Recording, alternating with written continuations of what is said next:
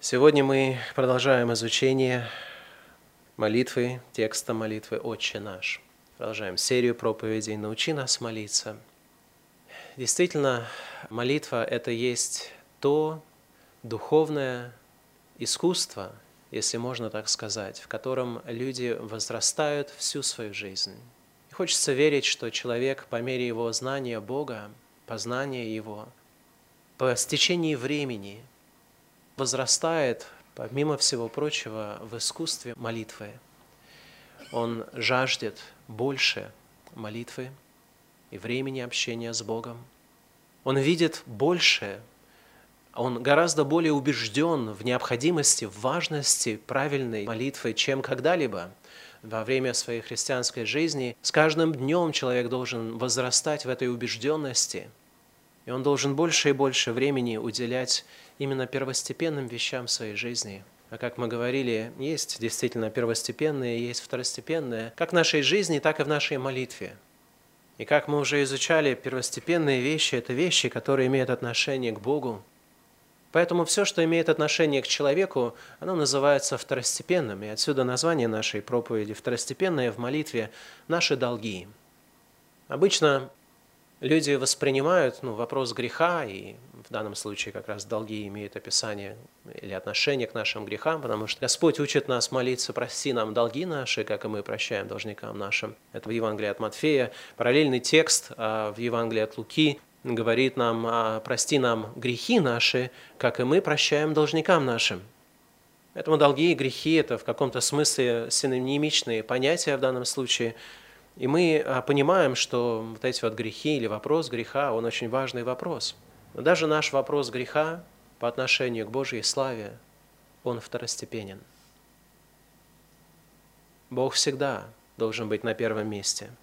На втором месте стоит вопрос и вопрос наших долгов или грехов действительно занимает очень важное место. Кто-то сказал, прощение грехов – это самая глубокая потребность человеческой души. Не знаю, согласны ли вы с такой, с такой фразой. Прощение грехов – это самая глубокая потребность человеческой души, самая большая потребность человеческой души. Наверное, только люди, которые знают муки греха, знают тот сущий ад, на самом деле, в который жизнь человека превращается, когда он начинает осознавать грех так, как видит его Бог. Не так, как видят его другие люди, потому что все мы в какой-то мере осознаем свою греховность. Если спросить даже людей неверующих, для которых вообще понятие греха даже, ну, оно теоретически не может существовать, если они отвергают существование Бога, тогда нет практически абсолютной морали, и поэтому грех – это вообще понятие, которое не, не может даже существовать в их концепции. Если бы они были постоянно придерживались ее, то все равно они говорят, ну, ну а кто же без греха, да? Они признают свою греховность. Интересно, в нашем тексте, что данное прошение Господь дает кому?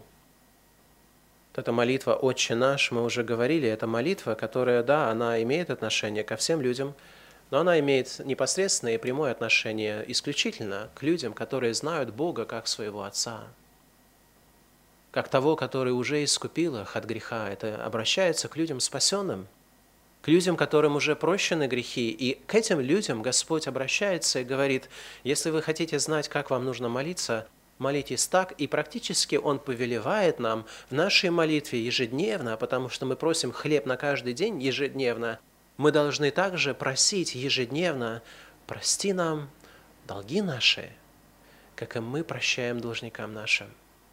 Это потребность человеческой души не просто людей неверующих, которые не знают Христа – которым Бог еще не сказал, я прощаю тебе грехи по вере твоей, прощаются грехи твои по вере твоей. Это потребность каждого из нас, здесь присутствующего. Насколько остро мы осознаем эту потребность. Вы сегодня шли в церковь и наверняка думали о том, в каком состоянии вы едете. Я не знаю, какого рода неделю вы прожили. Да? Бывают у нас разные дни – И иногда мы торжествуем в победе во Христе, иногда мы падаем, иногда мы отвергаем благодать Божию и сами стремимся в грех и грешим сознательно. И когда мы приходим, в конце концов, в Дом Божий, в Божье присутствие, тогда мы в равной степени, но все-таки осознаем то, что мы нуждаемся в Божьем прощении. Насколько вы сейчас осознаете вашу потребность в прощении? Мы молились и говорили слова молитвы «Отче наш». И мы говорили, все мы говорили, я думаю, прости нам долги наши, как и мы, прощаем должникам нашим. Но как легко сказать эти слова, а как трудно прочувствовать их в сердце. Все люди несут на себе долги и грехи нашего прошлого – Поэтому мы постоянно нуждаемся в этом прошении. Прости нам долги наши, как и мы прощаем должникам нашим. И та истина, которая скрывается или подразумевается в этом тексте, звучит приблизительно так. Покаяние с верой во Христа открывает нам двери прощения. Если вы хотите знать прощение Божие – то вам необходимо покаяться, вам необходимо как раз обратиться к Богу за прощением, с прошением о прощении ваших грехов. Потому что только через покаяние Бог усмотрел именно решение нашей проблемы греха, которая есть наша нужда в прощении.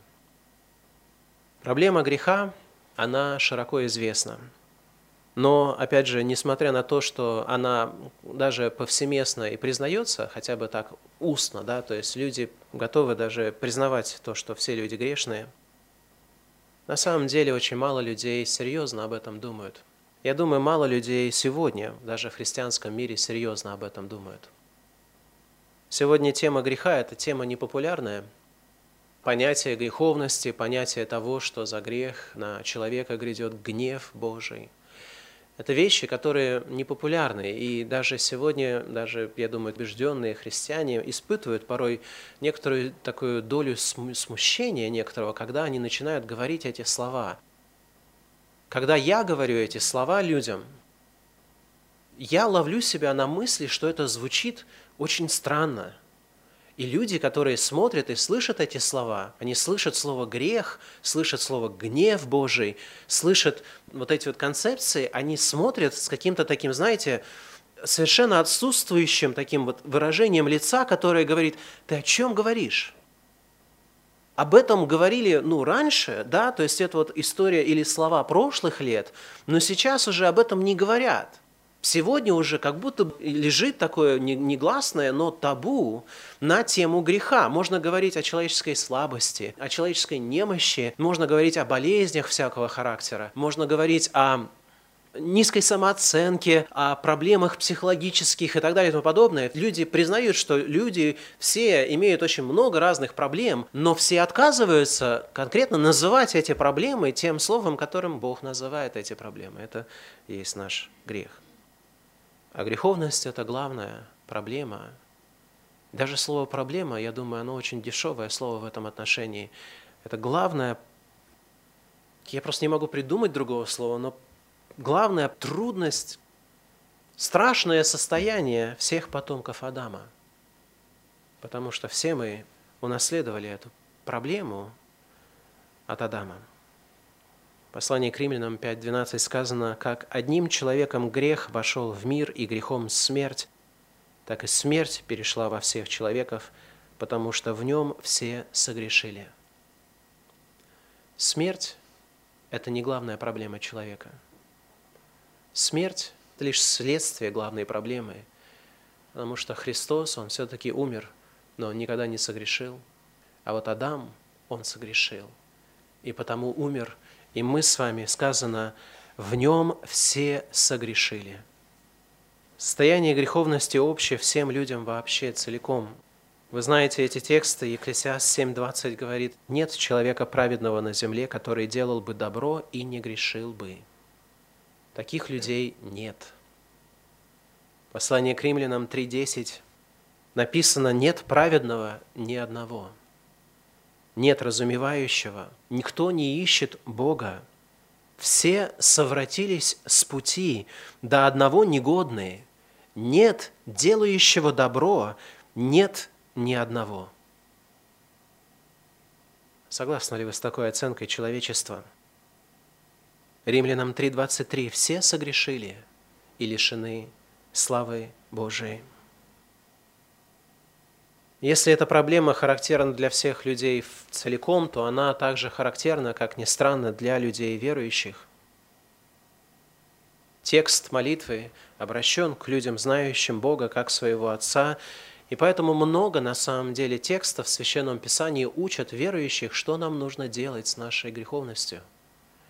Потому что все мы много согрешаем – 1 Иоанна 1,6 говорит, «Если мы говорим, что имеем общение с Ним, а ходим во тьме, то мы лжем и не поступаем поистине. Если же ходим во свете, подобно как Он во свете, то имеем общение друг с другом, и кровь Иисуса Христа, Сына Его, очищает нас от всякого греха. Если говорим, что не имеем греха, обманываем самих себя, и истины нет в нас. Если исповедуем грехи наши, то Он, будучи верен и праведен, простит нам грехи наши и очистит нас от всякой неправды. Если говорим, что мы не согрешили, то представляем Его, Бога, лживым, и Слова Его нет в нас. Вы знаете верующих людей, которые говорят, во мне нет греха. Или которые говорят или дерзают сказать, что они не согрешили. Как ни странно, такие люди есть. И как ни странно, такие люди есть даже среди нас. Не в том смысле, что, опять же, они, наверное, если спросить, ну, грешник ты или не грешник, они готовы давать правильные ответы, они знают, что нужно говорить, но когда речь идет о конкретном э, поведении и о конкретных наших действиях, оценке э, того, как мы взаимодействуем с другими людьми, тогда очень часто как раз люди настаивают на своей безгреховности. Отсюда происходят наши ссоры – Отсюда начинается переваливание ответственности, отсюда начинается то, что мы начинаем объяснять там, или доказывать кому-то, что вот с нами поступили несправедливо. Мы не согрешили. Да, мы грешим, может быть, где-то там в отношении каких-то очень таких э, третьестепенных, там, отдаленных вещей, но в данном случае я безгрешен – Проблема заключается в том, что в любом случае мы, как только начинаем допускать эту мысль даже, то мы уже подходим как минимум очень близко к тому, чтобы называть Бога лжецом и свидетельствовать о том, что Слово Его нет в нас, оно не живет в нас в должном, должной степени. Здесь, конечно же, возникает а, человек по имени Иов. И он настаивал на чем? Что он был праведен пред Богом. Его друзья обвиняли его в том, что он согрешил, а он как раз говорил, нет, вы не правы. И это как раз свидетельствует о том, что для верующих людей все-таки есть свидетельство Духа Святого, которое дается людям, которые правильно поступают своим грехом – Иов, когда он настаивал на своей праведности, он не говорил, что он не согрешил.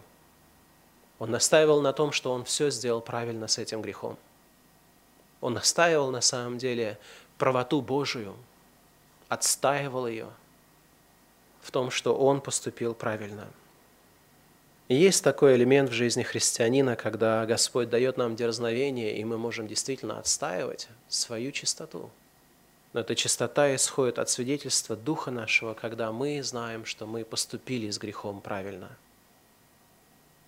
Это свидетельство людей, которым грехи прощены. Что такое грех и почему в нашем тексте Господь говорит, не прости нам грехи наши, а прости нам долги наши? Ну, если просто взять слово «грех», то как мы это представляем себе, и слово «долг», то, я думаю, уже сейчас отличие значения этих терминов, оно становится ну, как-то более доступным. Если начать думать об этом, то в принципе можем уловить вот это вот а, отличие. Грех – это активное нарушение закона. Это действие, которое мы совершаем вопреки воле Божией. И наше нарушение закона делает Бога нашим должником. Нашим должником в том смысле, что Он должен воздать каждому грешнику согласно требованиям своей святости и своего святого закона, а воздаяние за грех есть смерть. Бог, Он должник каждого грешника. Он должен каждому грешнику воздать воздаяние за его грех – и по справедливости это воздаяние есть смерть. У нас есть очень конкретные заповеди, которые говорят нам волю Божию в негативных таких терминах. Не поклоняйся другим богам, не сотвори себе кумира, не произноси имени Бога твоего в суе, не нарушай покоя субботнего, не злословь отца или мать, или почитай а отца и мать твою – не убивай, не прелюбодействуй, не кради, не лжесвидетельствуй, не завидуй. Все это заповеди, которые мы с вами нарушаем. Мы активно грешим.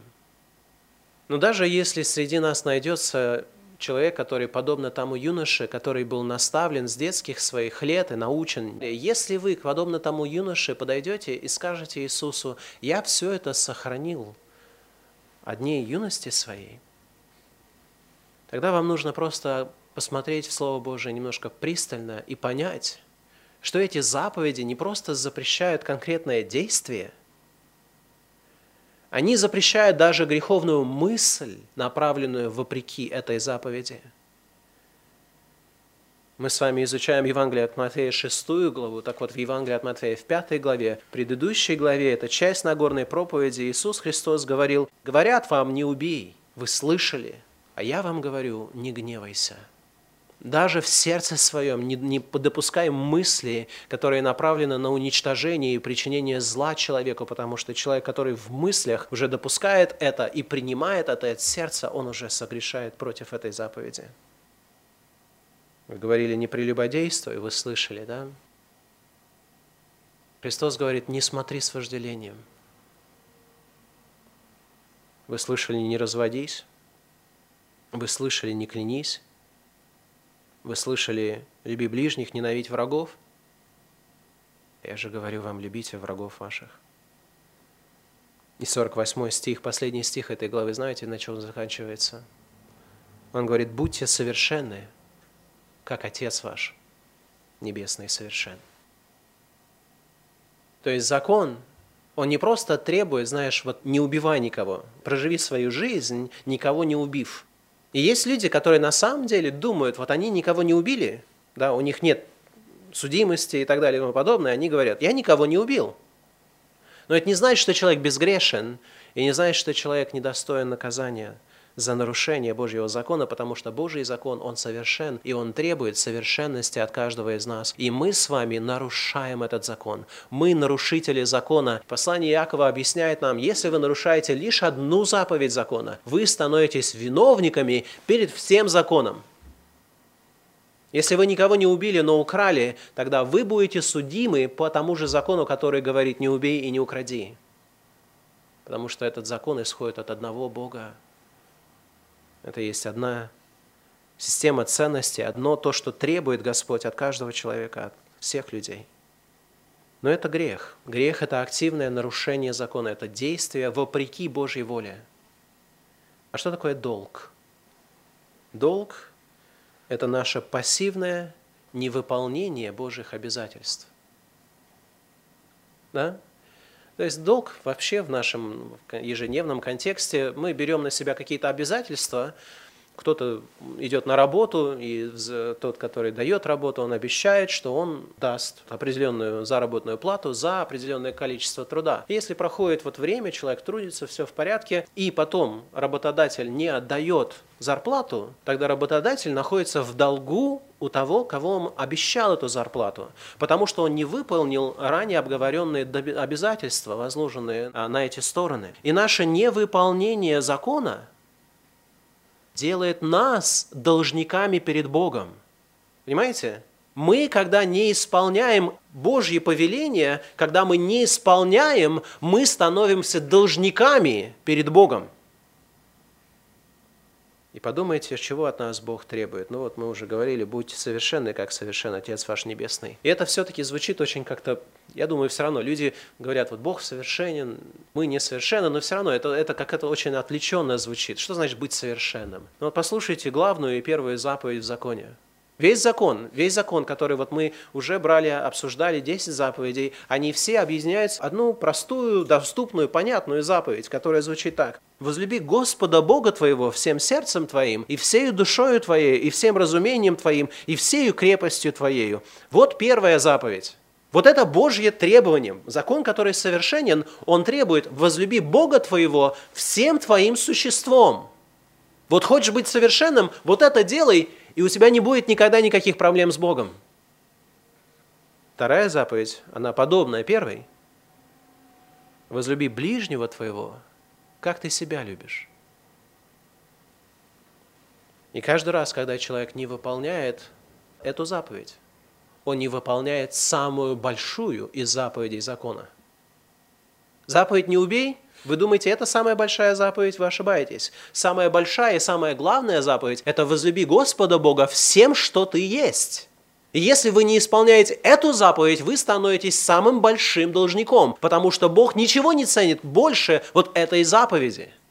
Это есть главная заповедь. Это есть суть того, что Бог требует от нас. И если мы с вами хотя бы день, хотя бы мгновение не исполняем эту заповедь, мы становимся должником – мы не воздаем Ему того, чего Он достоин, то, чего мы должны воздавать, потому что мы созданы как образ и подобие Божие. Наше предназначение, наша суть, Богом определенная наша суть, мы призваны, мы созданы для того, чтобы являть во всех наших делах, мыслях, словах, красоту, святость, благость нашего Небесного Отца. Если мы с вами не исполняем вот этой заповеди, тогда мы становимся должниками перед Богом. В Библии есть много, на самом деле, иллюстраций как раз вот этой концепции долга, как того, что объясняет наши взаимоотношения с Богом. Евангелие от Матфея, 18 главе, 23 стихе сказано, «Царство небесное подобно царю, который захотел сосчитаться с рабами своими. Когда он начал он считаться, приведен был к нему некто, который должен был ему 10 тысяч талантов». 10 тысяч талантов – это неимоверная сумма денег – это даже сложно посчитать, как много это означает. Это значит, был человек, который сливал просто огромные денежные потоки себе в карман 10 тысяч талантов. Не сказано чего, серебра или золота, но даже если это золото, это неимоверная сумма денег. И как он не имел, чем заплатить? То государь его приказал продать его и жену его, и детей, и все, что он имел, и заплатить.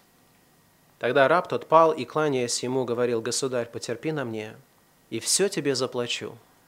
Фраза, которой невозможно поверить. Но государь, он не поверил.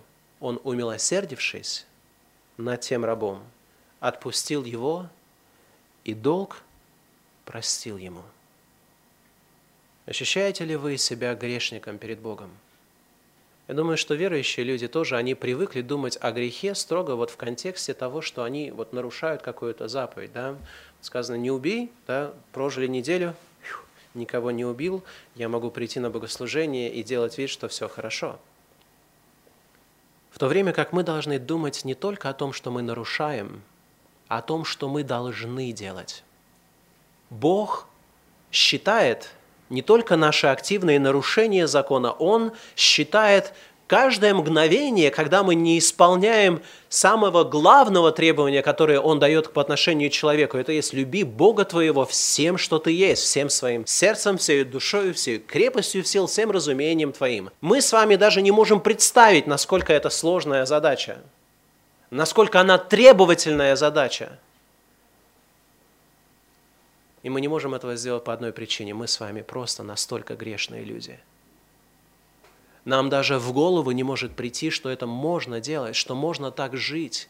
Можно всем своим сердцем, всей душой, всей крепостью, всем разумением любить Бога и делать это всегда, постоянно, 24 часа в сутки, 7 дней в неделю, 365 дней в году и так вечно. Мы не можем себе даже этого представить. Мы устаем от элементарнейших требований нашей религии, даже не, не требований Бога. Сколько раз мы давали обещание Богу? Хорошо, Господи, я буду читать Твое Слово. Я буду его каждый день читать. Но даже если вы возьмете, и если вы верны этому Слову, да, вот, вот сказали перед Богом, все, хорошо, каждый день вы читаете Слово Божие. Сколько этого Слова вы читаете?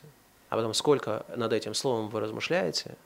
Потому что вам нужно любить Бога всем своим разумением – Всей вашей силой вы должны любить Его.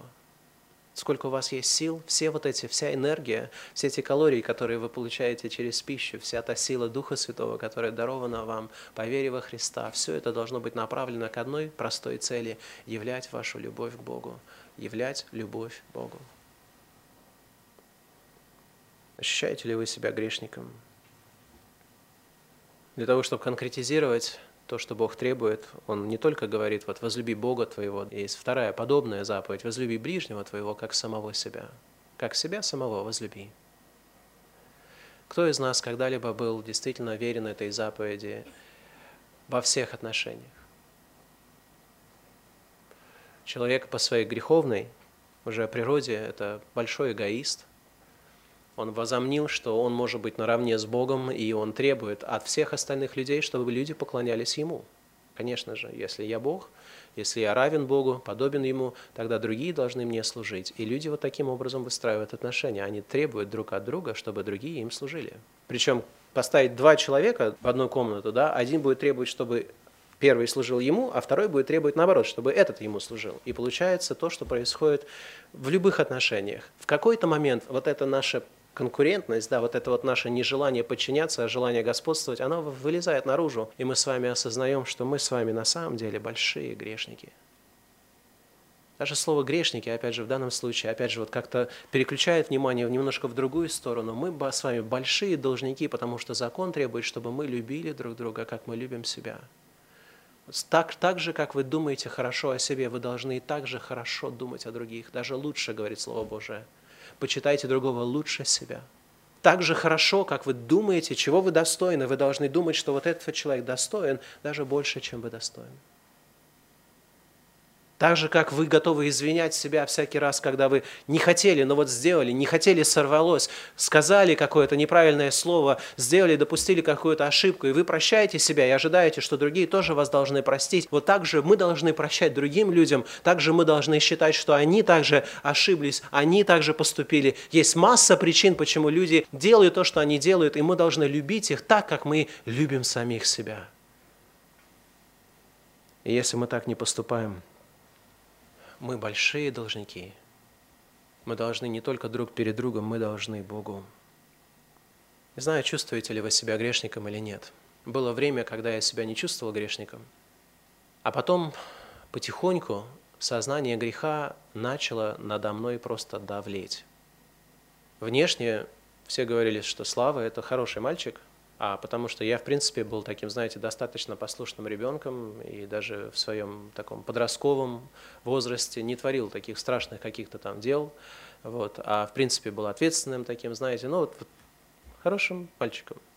Но внутри себя я знал, что я огромный грешник – и у меня даже тогда не было Библии. Это было дано мне знание, просто, знаете, вот как Слово Божие говорит, совесть их, она судит их. Меня судила совесть за то, что я делал. Я знал, что я просто грешник. Я не знал, где найти выход, потому что я не слышал никогда, что можно у Бога просить прощения. Мы вообще о Боге не говорили. Может быть, где-то эта мысль где-то пролетала мимо, но она действительно пролетела мимо, даже не завладела моим вниманием. Это даже не приходило ко мне в голову, чтобы просить у Бога прощения.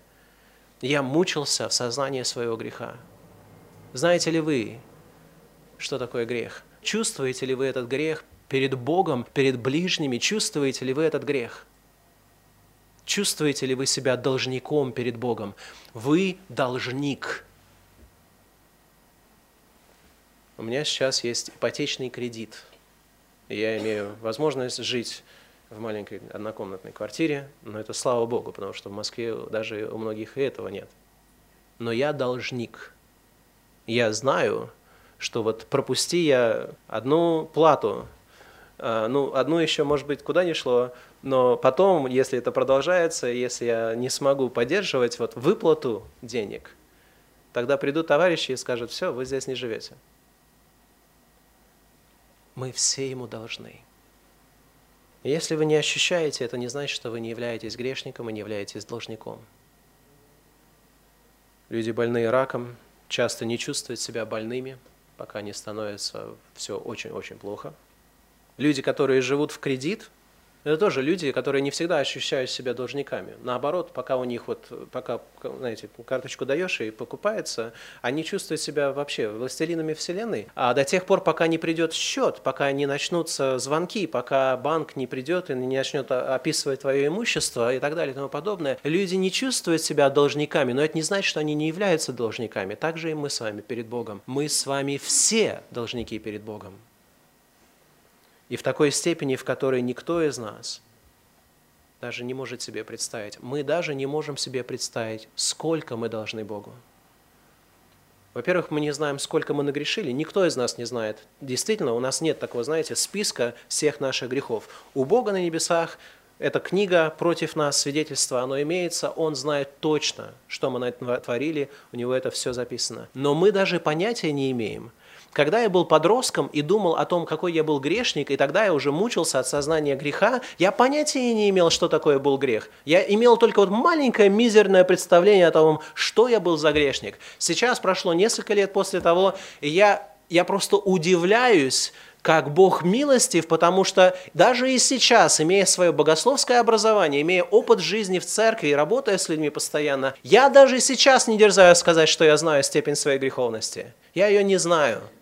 Она превыше моего разумения. Я не могу даже уследить за каждым мгновением, когда я нарушаю волю Божию конкретно. Иногда я знаю, что я это делаю, но чаще всего это проскальзывает даже мимо моего внимания. И я должен признать, что я просто беспомощный, безнадежный должник перед Богом.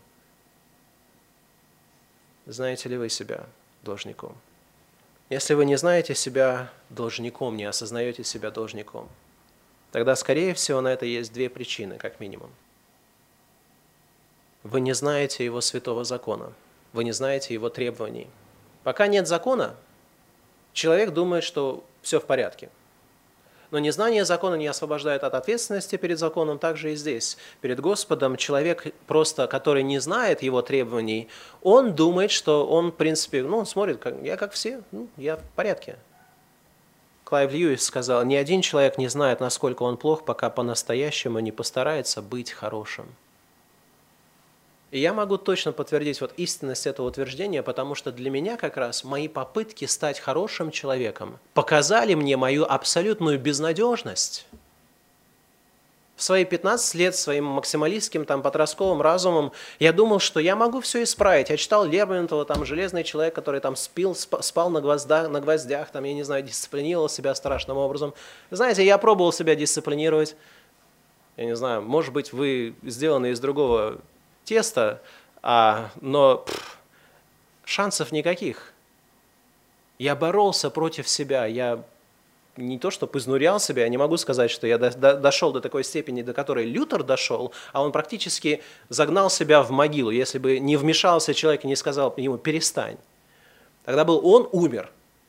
А попытки дисциплинировать себя и стать хорошим перед Богом – вы просто не знаете Божьих требований, если вы думаете, что вы хорошие перед Богом люди. Делами закона не оправдается пред ним никакая плоть, сказано в послании к римлянам, ибо законом познается грех. Законом познается грех. Для того, чтобы вы ощутили себя грешником, возьмите книгу закона, книгу, где Бог требует от людей, свои требования возлагает на них.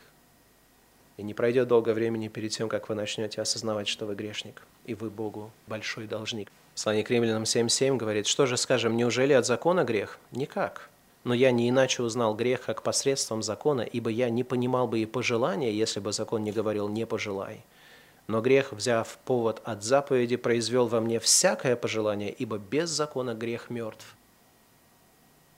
Когда человек начинает смотреть на Божьи требования, не просто человек начинает как-то, знаете, внутренне думать, у человека есть греховная природа, которая активизируется против этой заповеди. Человек начинает фиксировать свое внимание, почему мне нельзя этого делать. И он уговаривает себя, что он достоин того, чтобы это сделать, потому что он равен Богу, и каждый человек порождает в себе вот эта греховная природа, рождает в нем стремление к греху, и человек идет и грешит. Грех так действует в людях. И самым таким очевидным образом это видно в детях – Дети могут носиться, бегать, играть, все в порядке. И никогда даже не думать, что вот там вот, вот есть дверь, в которую нельзя заходить, потому что их внимание туда просто даже не обращается. Но если папа или мама говорит, вот сын, дочь, в ту дверь не заходите, вот туда нельзя. Родители из, из комнаты, куда дети? Дети туда. Им интересно у них что-то внутри побуждает их. Вот как только есть заповедь, как только есть закон, детям становится почти невыносимо. А взрослые не отличаются от детей. Если вы не знаете своей греховности, то вы не знаете закона, и вы не знаете Бога. Просто не знаете Бога. Люди, которые имели возможность встретиться с Богом лицом к лицу – без исключения это были люди, которые падали ниц и исповедовали свою греховность и впадали просто в ужас. В год смерти царя Озии видел я Господа, говорит Исаия, сидящего на престоле высоком и превознесенном, и края рис его наполняли, его наполняли весь храм. Вокруг него стояли серафимы, у каждого из них по шести крыл, двумя закрыл каждое лицо свое, двумя закрывал ноги свои, двумя летал. И взывали они друг к другу, говорили, «Свят, свят, свят Господь Саваоф! Вся земля полна славы Его!» И поколебались верхи врат от глаза восклицающих, и дом наполнился курениями, и сказал я, «Горе мне, погиб я, ибо я человек с нечистыми устами, и живу среди народа также с нечистыми устами, и глаза мои видели царя Господа Саваофа». Каждый раз, когда люди видели Бога, облаченного в Его святости, они впадали просто в трепет и ужас от сознания своей ничтожности, греховности, от сознания того, что действительно мы огромные должники перед Ним. Потому что долг познается в контрасте, наш грех, наш грех познается в контрасте, а среди людей у нас очень малая степень контраста, уверяю вас. Даже взять самого грешного человека на земле и самого святого человека на земле, контраст будет не столь велик, как контраст между любым человеком и Богом в его святости. Исаия поэтому признает, все мы сделались как нечистые, и вся праведность наша, как запачканная одежда. Праведность – это наше лучшее действие – это то, что мы думаем, Бог за это должен нас вознаграждать. Праведность наша, она как запачканная одежда, которой даже противно прикоснуться. Поэтому псалмопевец прав, когда он говорит, не будьте как конь, не будьте как лошак несмысленный, которых челюсти нужно обуздывать уздою и удилами, чтобы они покорялись тебе. Это сказано в Псалме 31, Псалме покаяния Давида, когда он согрешил с Версавией, женой Урии. Мало того, что он согрешил с ней, потом он предал смерти этого невинного человека, хитростью, обманом это сделал. И он говорит, Покайтесь, не будьте как животные, которым для того, чтобы они вас послушались, нужно вкладывать удила. Так вот, Бог говорит к людям, не будьте как животные. Не ждите, пока Бог вложит в ваши уста, образно говоря, вот эту вот металлическую, боль приносящую вещь, которая заставит вас двигаться туда, когда он, куда Он вам говорит, вам нужно двигаться. Не уподобляйтесь животным. Признайте свою греховность и обратитесь к Нему. Зачем вам умирать, говорит Господь? Я не хочу смерти грешника. Может быть, вы здесь сидите сейчас и говорите, ну, хватит, да, я знаю, что я грешник. для тех, кто ощущает свой грех, кто знает свой грех. Для тех есть надежда. Вот для этих людей единственно есть надежда. Для них есть спасение, для них есть прощение, которое Бог предусмотрел. И оно дается нам через покаяние. Без покаяния человек находится в плену прошлого своего греха, каждый из нас. Покаяние не столько нужно Богу, сколько оно нужно каждому из нас, потому что мы находимся в рабстве греха, и без покаяния нет выхода из этого рабства. Покаяние признает свой грех. Оно знает, что мы согрешили. Я согрешил. Покаяние истинное, оно не оправдывается пред Богом. Вы не найдете ни одного текста в Священном Писании, где люди каются, исповедуют свои грехи только для того, чтобы сказать, ну слушай, впрочем, а, вот этот вот виноват на самом деле. Я знаю, я согрешил, но вот, вот его нужно наказать на самом деле.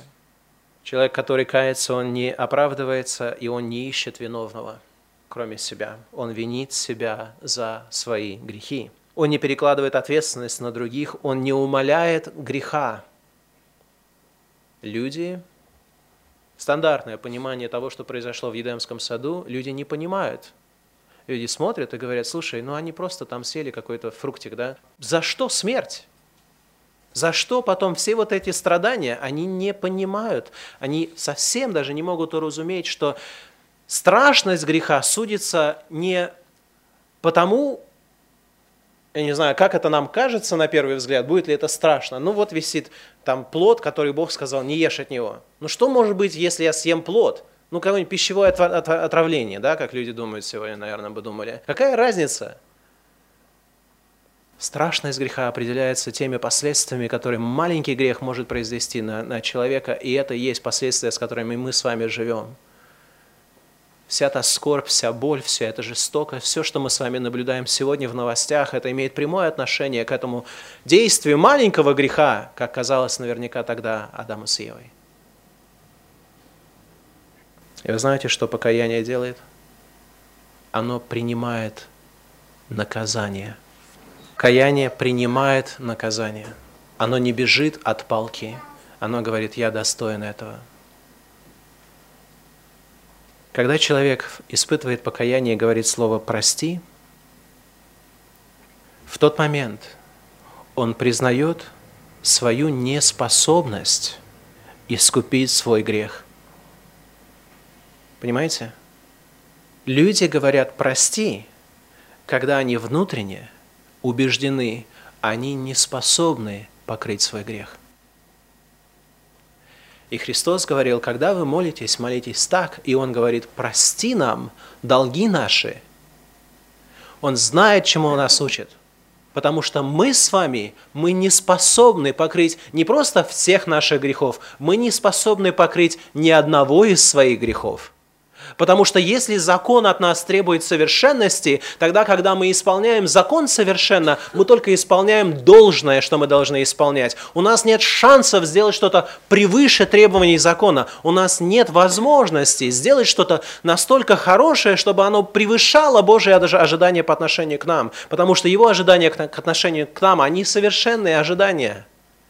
Поэтому тщетны даже мысли, что вы вашими добрыми делами, милостынями, постами, хождением в церковь, что бы вы ни придумали в, этой, в этом понимании, хотя бы могли заработать себе частичку из оправдания, которым вы нуждаетесь, по каждому вашему греху, не говоря уже о всей вашей жизни. Это абсолютно тщетное понимание. И то, что оно сегодня еще живет в умах тысяч, миллионов людей, это печальный комментарий на то, что насколько люди просто не знают Слово Божие. И мы с вами поддаемся именно такому мышлению. Сколько раз мы делали добро, будучи движимы просто каким-то чувством стыда, и как только мы сделали доброе, мы думаем, ну вот, я сделал доброе, теперь Господь должен вот то в прошлом, что я сотворил, Он как-то на это должен посмотреть, знаете, ну, с пониманием. Это язычество – Христианство знает только один способ избавления от греха. Это признание нашей абсолютной неспособности сделать что-либо для того, чтобы его покрыть. Когда мы говорим Богу, прости, будь милостив ко мне, грешнику. Других слов не может даже быть. Но Бог, Он дает нам эту молитву не для того, чтобы мучить нас нашими грехами, а для того, чтобы дать нам исцеление от этого мучения.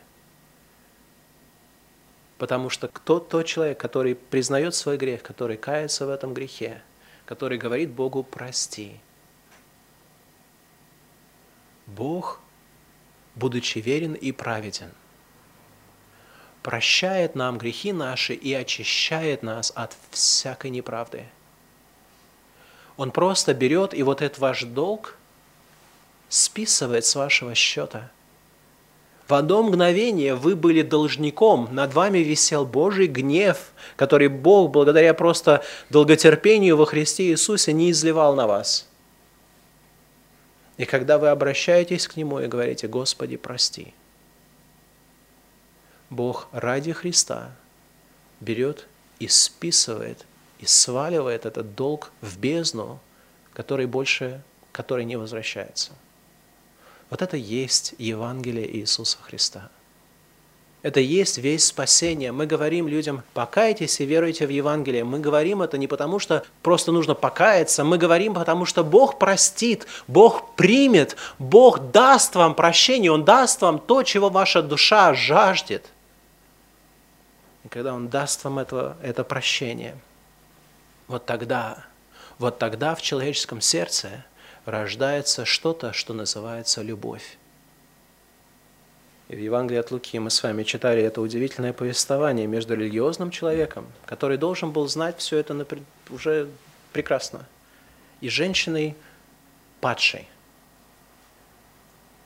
и когда Христос сравнивал два человека, любым меркам человеческим он бы сказал, ну вот хороший, приличный, знаете, гражданин, почетный религиозный учитель, моральный показатель и так далее и тому подобное.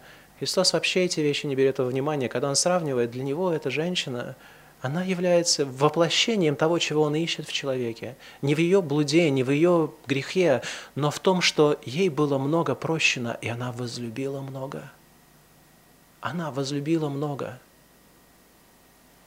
И для того, чтобы мы с вами научились любить Бога, ответ на, на то, почему мы так мало любим Бога, потому что мы думаем, нам так мало прощено. Это всегда истина. Найдите людей, которые не любят Бога. Это люди, которые думают, что им мало прощено. Они внутренне так думают, они так считают. Если вот можно было бы открыть наш разум, посмотреть наше сердце, они так думают, что на самом деле, ну что для Бога так стараться, потому что, ну да, Бог, я, я согрешил, ну все мы грешные. И вот если вот в этом русле все идет, тогда человек и живет просто свою жизнь, ничего не предпринимая для Бога. Он не думает, Христос умер, поэтому я умер, и я сейчас должен жить для Него. Никто так не думает, кроме человека, который действительно знает, что ему Бог искупил его жизнь отдав Христа на крест за него. Поэтому эта молитва, она должна быть наша ежедневная молитва. Она должна, я думаю, сопровождаться размышлениями о нашей греховности, размышлениями этому, о том, от чего Бог нас избавил. Потому что люди, которые забывают о прощении своих грехов, это люди, которые перестают ревновать о Боге. Это люди, которые не любят Его стремятся жить уже для него, они продолжают жить для себя и ищут только выполнение своих желаний, а Богу отдают вот просто какие-то минимальные требования, которые они считают, ставят их в праведность перед Ним. Это глубокое заблуждение, которое открывает, насколько человек просто не знает Христа и не знает Евангелия Иисуса Христа. Насколько он до сих пор заблуждается, что каждый грех, в каждом грехе он просто банкрот. Он нуждается в Божьем прощении, его единственная надежда на Бога, чтобы Бог его простил. И какова должна быть тогда ваша жизнь, если Он вам простил? Если вы не знаете Христа, но сейчас ощущаете грех, бремя греха, еще раз, покайтесь и веруйте во Христа. Это есть евангельский призыв. И в этом призыве есть обещание – что если вы покаетесь и будете веровать, что Иисус Христос умер за ваши грехи и воскрес для вашего оправдания, вы получите прощение ваших грехов. Бог не будет манипулировать вашим сознанием каждый раз, говоря, вот помнишь, ты сделал вот это, ну-ка иди сделай мою волю. Бог не будет с вами так поступать. Ему не нужно будет с вами так поступать, потому что если вы осознаете, сколько вам Бог простил, вы возлюбите Его, и исполнение Его воли будет естественным стремлением, порывом, желанием вашей души. И Бог не только простит вам грехи ваши, Бог даст вам жизнь.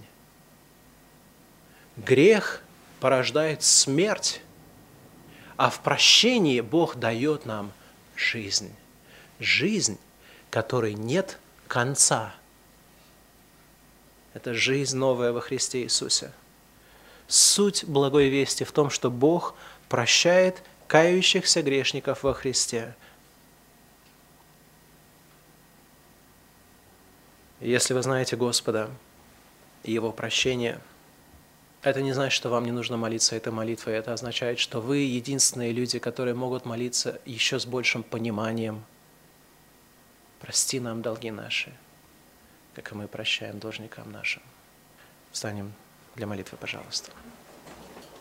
Отец наш Небесный, мы в какой-то мере, наверное, сейчас, может быть, большей мере осознаем свою беспомощность а, в нашей греховности – мы все грешны перед Тобой, не только активно нарушая Твою волю, но мы не исполняем Твой закон, Твои требования, не исполняем их совершенно от полного нашего сердца. И за это мы стоим перед Тобой в огромном долгу. Поэтому к Тебе обращаемся. Господи, только Ты можешь нам простить наш грех. Только благодаря Христу, который заплатил целиком и полностью плату за каждый наш грех, покрыл собой, жертвой своей, каждый наш долг. Только благодаря Ему мы сейчас можем дерзновенно обращаться к Тебе и взывать к Тебе, Авва, Отче, и просить о прощении. Господи, прости нам, прости нам грехи наши, прости нам долги наши, и научи нас так Тебя любить, чтобы в нашей жизни действительно являлась неподдельная любовь к Тебе. И научи нас так прощать других людей, чтобы это свидетельствовало о нашей любви к Тебе. Просим все во имя Иисуса Христа. Аминь.